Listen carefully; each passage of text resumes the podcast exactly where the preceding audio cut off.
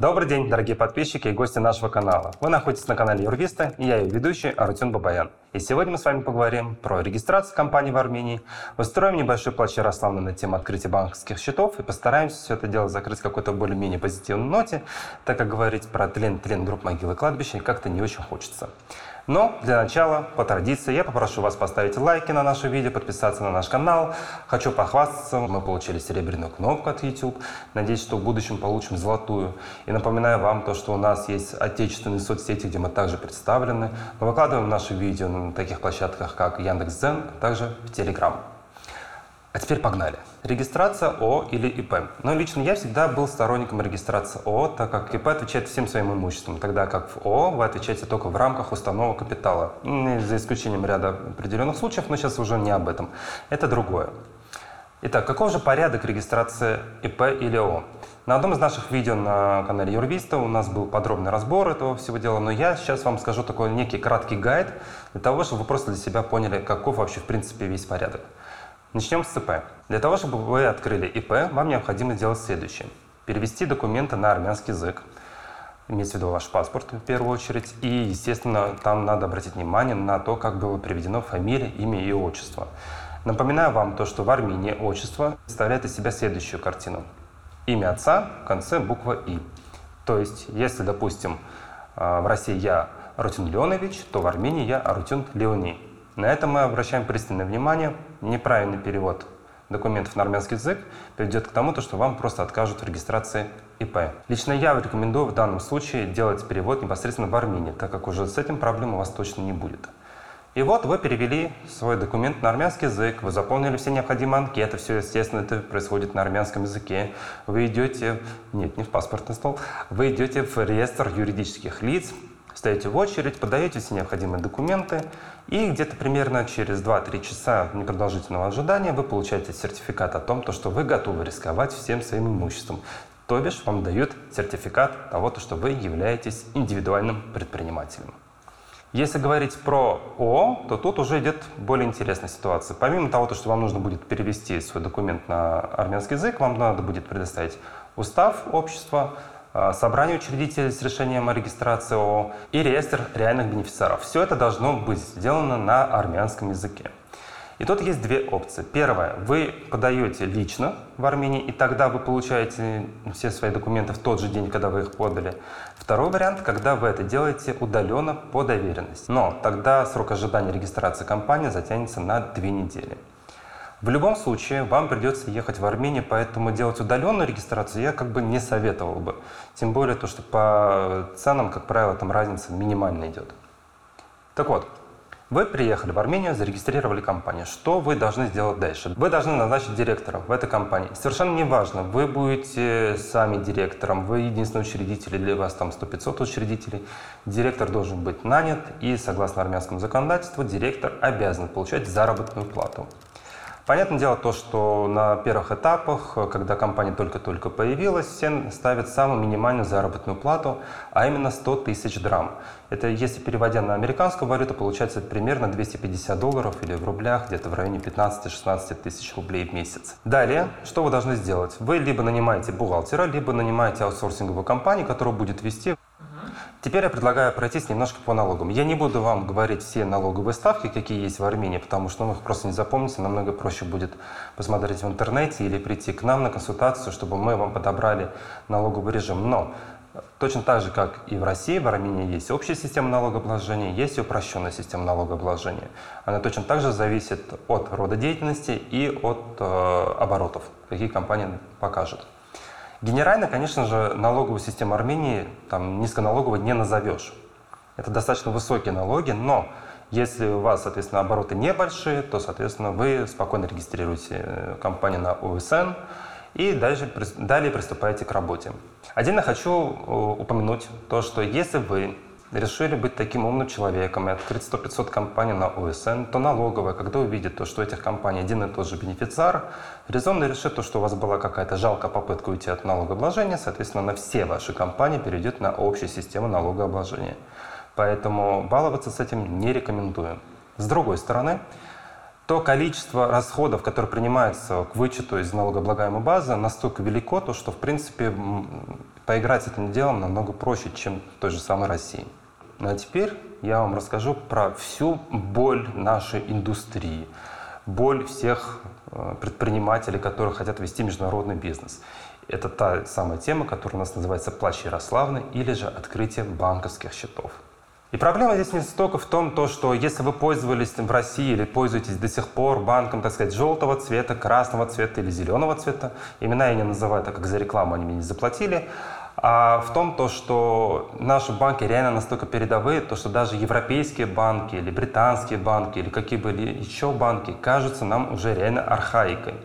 Наша банковская система реально уже вступила в 22 век. Но это не самая большая беда в конце концов. Другая беда – это так называемый KYC или Know Your Client.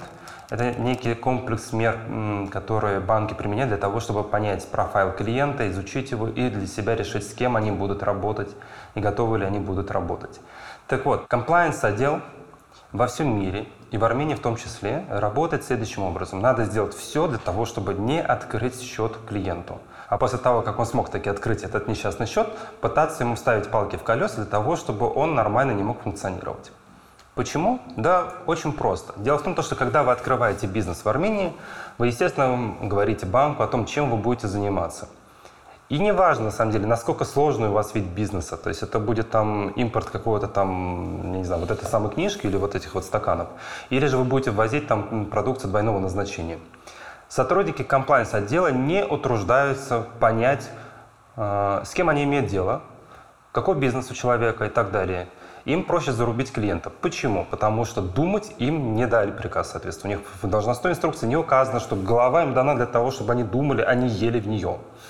В результате мы имеем проблему, когда приходит клиент, абсолютно нормальный, то есть э, у него нет никаких там сложных операций, он хочет открыть банковский счет, у него есть интерес в Армении, то есть он хочет реализовывать свой товар в Армении или же на международной площадке, ему компания-отдел отказывает. И это самая большая беда всех этих банков.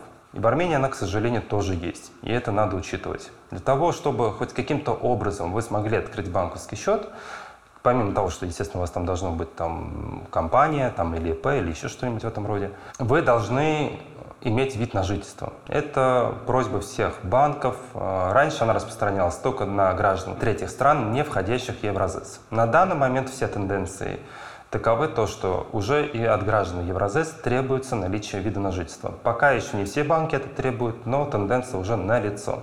Соответственно, когда вы открыли компанию, вы попадаете в очень интересную ситуацию. С одной стороны, у вас должен быть открыт банковский счет сразу же, потому что вы должны уже начислять заработную плату директора, о котором мы уже обсуждали ранее. И, соответственно, вы делаете платежи э, во все бюджетные и внебюджетные фонды. С другой стороны, вы не можете открыть банковский счет, потому что у вас нет ВНЖ. ВНЖ вы получаете только после того, как вы открыли компанию. И это, на это уходит где-то порядка месяц, ну, может быть, два от силы.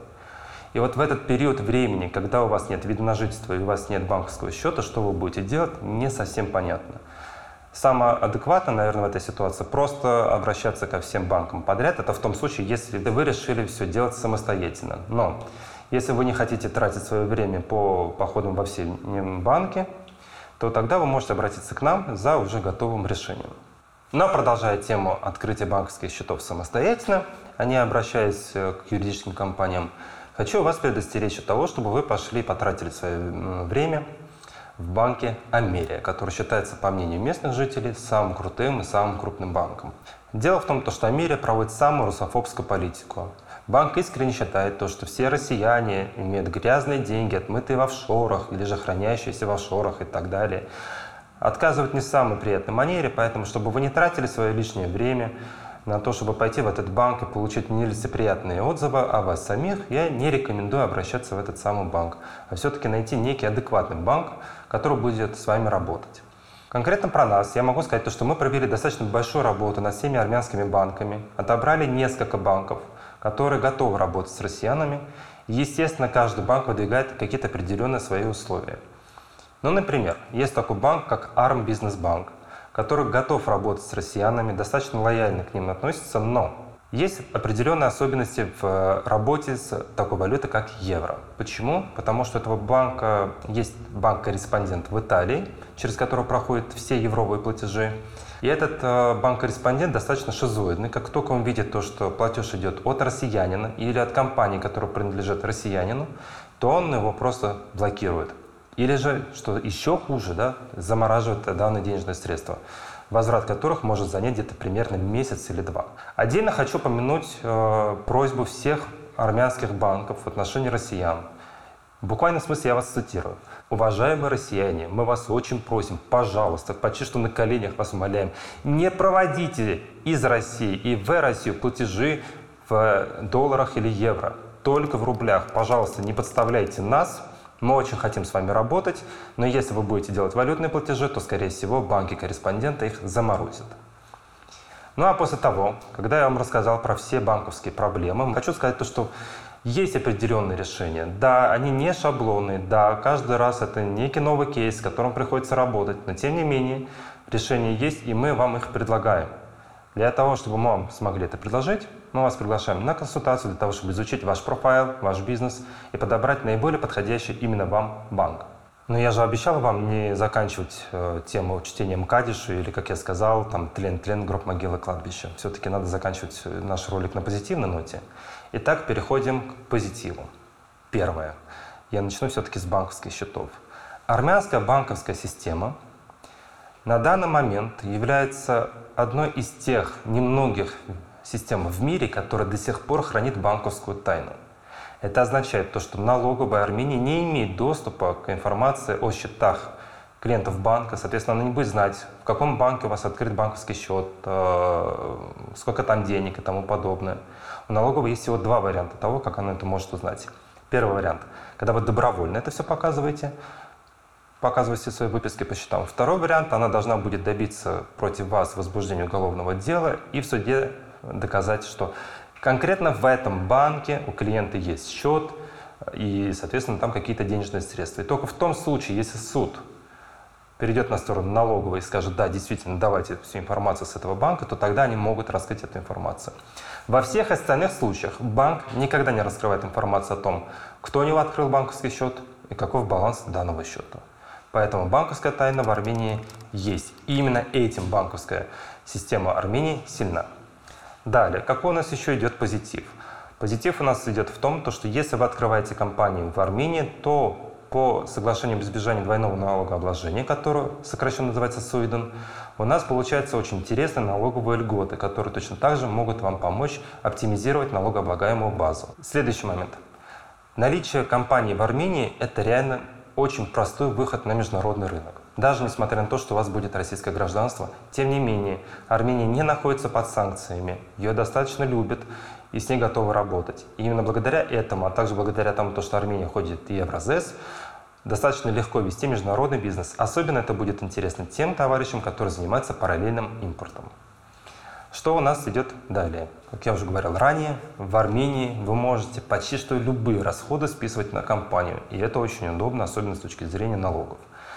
Ну и, наконец, в Армении реально очень хорошо относятся к россиянам. Очень многие разговаривают на русском языке, а также очень хорошо относятся к семьям. Поэтому, если вы решите переехать жить в Армению, открыть свой бизнес там и развиваться, то для вас там созданы все необходимые условия. На этом все. Ставьте лайки, подписывайтесь на наш канал, комментируйте, обращайтесь к нам за консультацией. Данный ролик был записан в Армении, где сейчас тепло, в Москве холодно. Переезжайте в Армению, ведите свой бизнес, перевозите свою семью, развивайтесь. Мы рады вас будем видеть в нашем армянском офисе. Всем спасибо, до свидания.